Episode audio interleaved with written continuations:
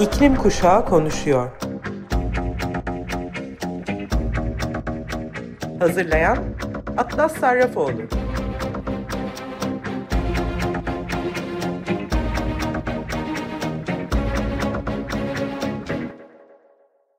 Merhaba Sayın Açık Radyo dinleyicileri.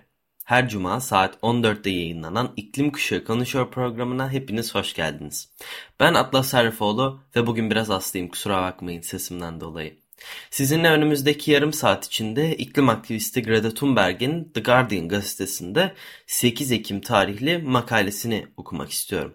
Ama ondan önce avukat Deniz Bayram'ın geçtiğimiz çarşamba günü Twitter hesabından Avrupa İnsan Hakları Mahkemesi'nin kararına değinmiş sizinle yazdıklarını paylaşmak istiyorum. Avrupa İnsan Hakları Mahkemesi dün çevre ve insan hakları alanında çok önemli bir karar verdi. Pavlov ve diğerleri vesaire Rusya kararında devletin sanayi kaynaklı hava kirliliğinin etkilerini ortadan kaldıran veya minimize eden koruyucu etkin önlemleri zamanında alıp alınmadığını sözleşmenin özel hayatta saygı hakkını düzenleyen 8. maddesi bağımında inceledi. Başvurucular başlattıkları hukuki süreçlerde sanayi kaynaklı hava kirleticilerinin çok uzun yıllar yaşadıkları bölgelerde limit aşımlarını günlük limit aşımı dahil olmak üzere belgelediler. 2005 tarihli bir raporda kirlilik indeksinin en yüksek olduğu bölgelerde özellikle kardiyovasküler hastalıklar için artan ölüm oranları gözlemlenmiş. Solunum, damar ve diğer hastalıkların görülme oranı kirlilik ve içme kalitesiyle doğrudan bağlantılı olduğu da tespit edilmiş. 2007 tarihli bir raporda hava kirliliği bölgedeki en ciddi sağlık riski olarak tespit edilmiş. 2011 tarihli bir raporda ise bazı hava kirleticilerinin özellikle kardiyovasküler hastalıkları arttırdığı ve ağırlaştırdığına ilişkin tespitler yine yer almış.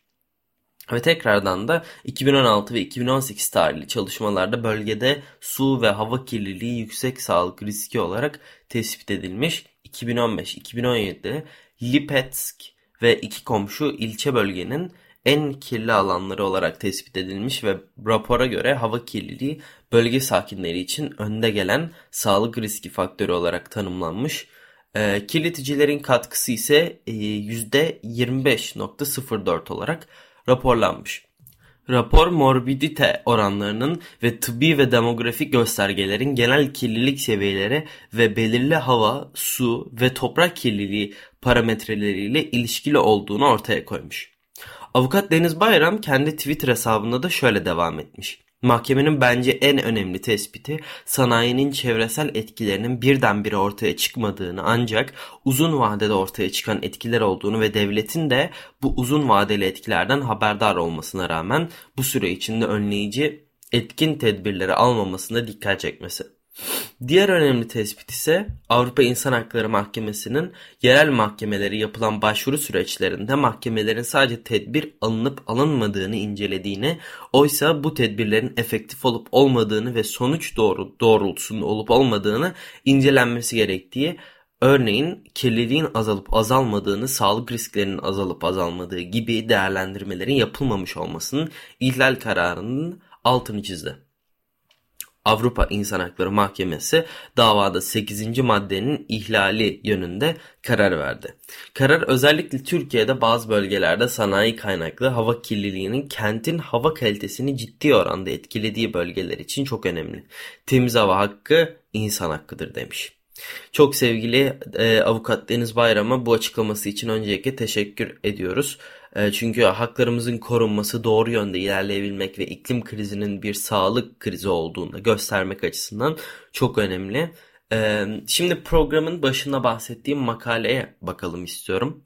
Hassas sesimle şimdi sizlere bu, bu Greta Thunberg'in Guardian'daki e, makalesini okuyacağım. Greta Thunberg'in The Climate Book isimli iklim kitabında geçen ve The Guardian tarafından paylaşılan bir makale aslında. Bu ve Yeşil Gazete tarafından da çevrilmiş. Onun Türkçesini okuyacağım sizlere.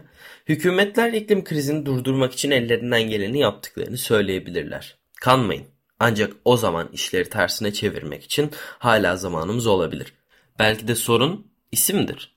İklim değişikliği kulağa o kadar da kötü gelmiyor. Değişim kelimesi huzursuz dünyamızda oldukça hoş bir şekilde yankılanıyor aslında. Ne kadar şanslı olursak olalım her zaman çekici bir gelişim olasılığına yer vardır. Sonra bir de iklim kısmı var. Yine kulağa o kadar kötü gelmiyor.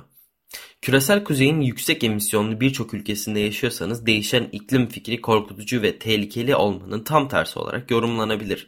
Değişen bir dünya, ısınan bir gezegen. Bunda hoşa gitmeyecek ne var? Belki de kısmen bu yüzden pek çok insan iklim değişikliğine yavaş, doğrusal ve hatta oldukça zararsız bir süreç olarak bakıyor. Ancak sadece iklim değişikliği değişmiyor, istikrarsızlaşıyor ve parçalanıyor.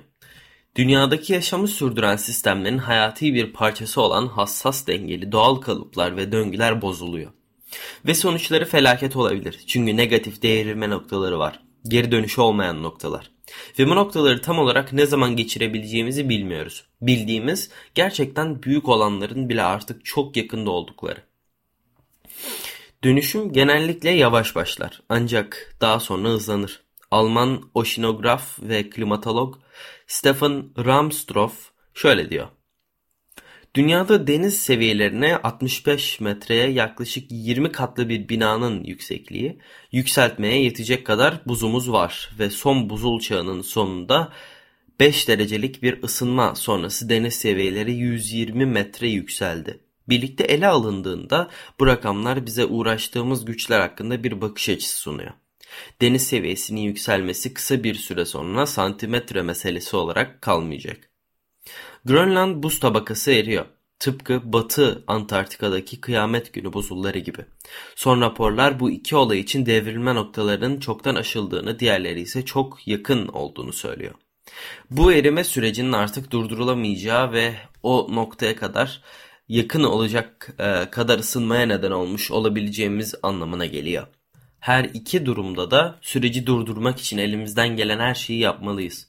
Çünkü bu görünmez çizgi bir kez aşıldığında geri dönüş olmayabilir. Onu yavaşlatabiliriz ancak kar topu harekete geçtiğinde büyümeye devam edecek. Bu yeni normal cümlesi günlük hava durumunda meydana gelen hızlı orman yangınları, kasırgalar, sıcak dalgaları, sel, fırtına, kuraklık ve benzeri gibi değişiklikler tartışılırken sıklıkla duyduğumuz bir ifade. Oysa bu hava olaylarının sadece sıklığı artmıyor. Ayrıca giderek daha aşırı hale geliyorlar.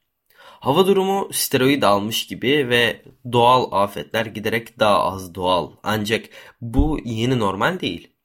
Şu anda gördüğümüz şey insan kaynaklı sera gazı emisyonlarının neden olduğu değişen iklim değişikliğinin yalnızca başlangıcı.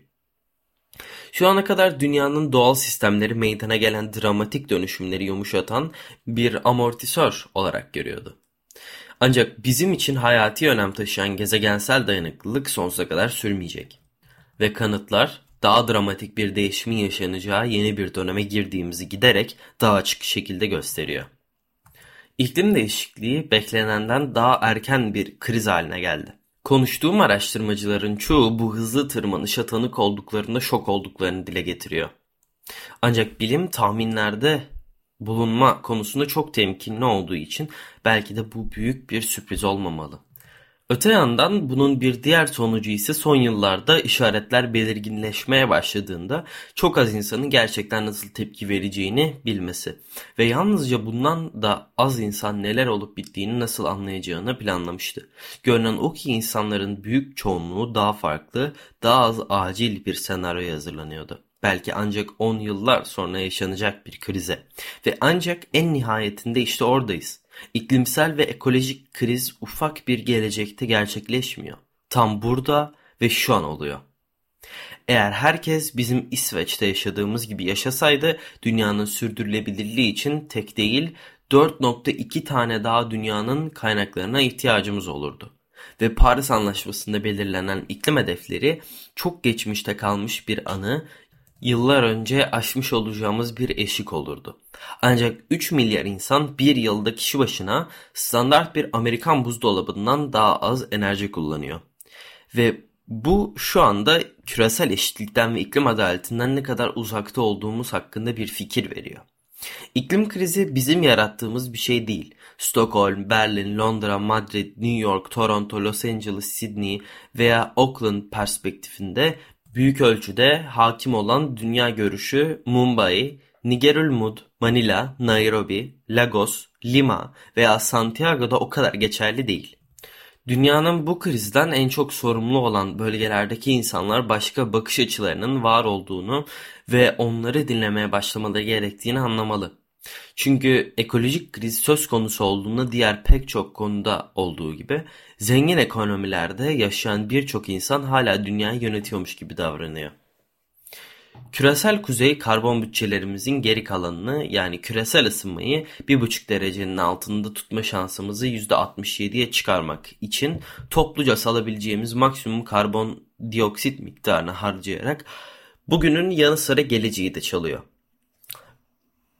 Üstelik sadece kendi çocuklarından değil hepsinden öte dünyanın en çok etkilenen bölgelerinde yaşayan ve çoğu diğerleri için çok basit olan en temel modern altyapıya bile sahip olmayanlardan çalıyor.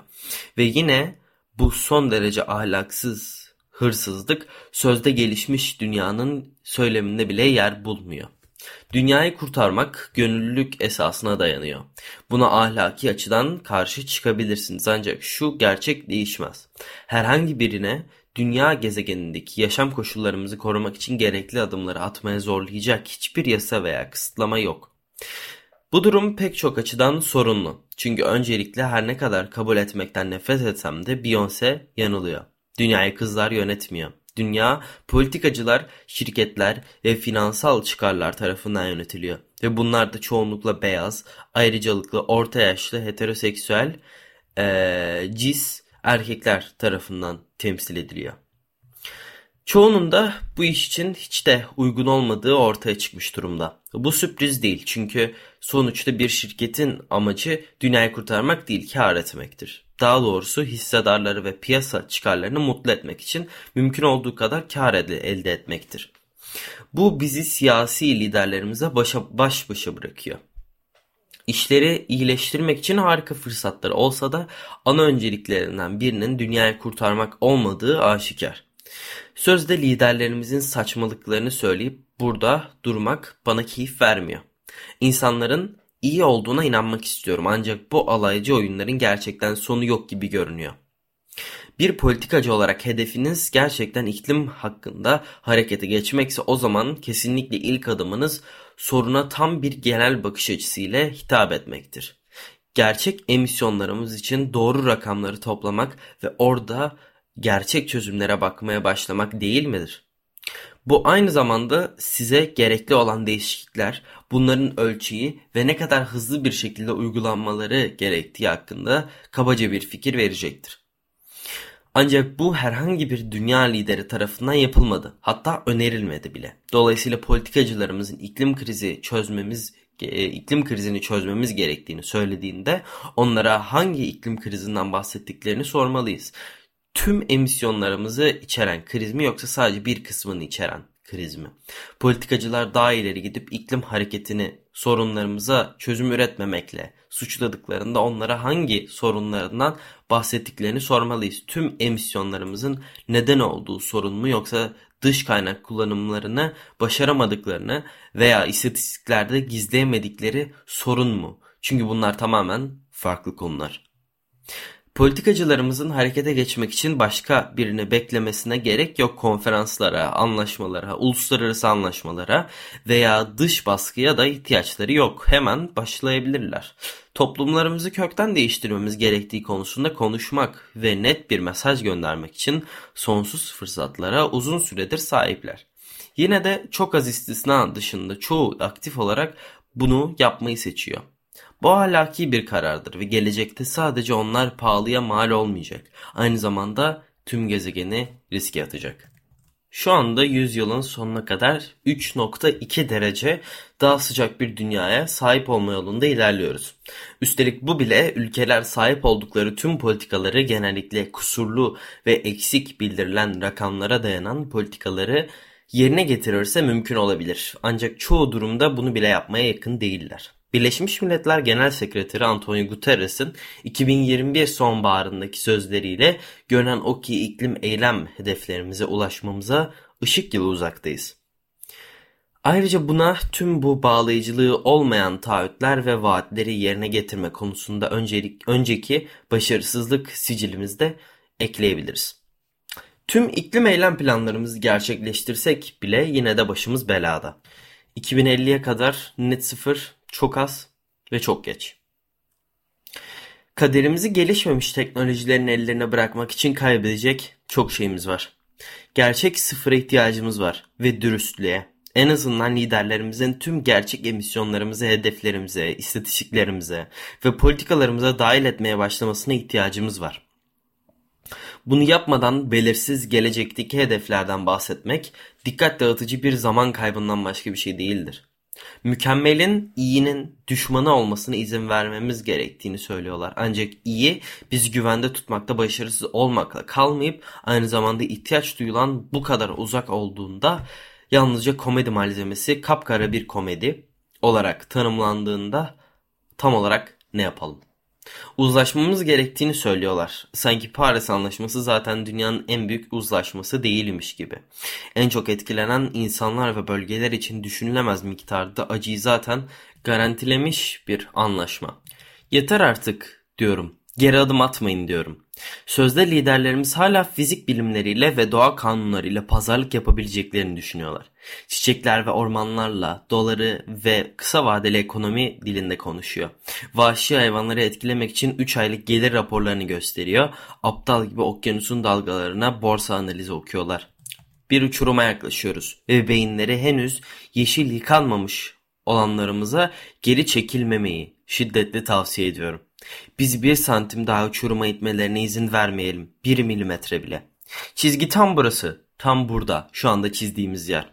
Makale burada sona eriyor. Ee, oldukça etkili. Ee, 27 Ekim tarihinde yayınlanacak olan kitabında Greta Thunberg'in yüzün üzerinde jeofizikçi, oşinograf ve meteorolog, e, mühendis, ekonomist ve matematikçi, tarihçi, filozof, aktivist ve yerli liderlerin hepimizi iklim felaketleriyle mücadele etmek için ihtiyaç duyduğumuz bilgilerle donatmak için bir araya getirmiş. Oldukça kapsamlı yani. E, Greta kitabında insanlık tarihinin en belirleyici döneminde yaşıyoruz. Birlikte imkansız gibi görüneni başarabiliriz ama bu biz olmalıyız ve bu şimdi gerçekleşmeli diyor. Kitabı okumak için ben de yayın tarihini bekliyorum. Yine bana ayrılan zamanın bu hafta içinde sonuna geldik. Haftaya Cuma saat 2'de tekrar İklim Kuşağı Konuşuyor programında görüşmek üzere ve tekrar görüşene dek kendinize ve gezegenimize iyi bakın. Bu hafta Black Pumas'dan Colors'ı seçtim sizler için. Şimdi onu dinliyoruz. Görüşmek üzere.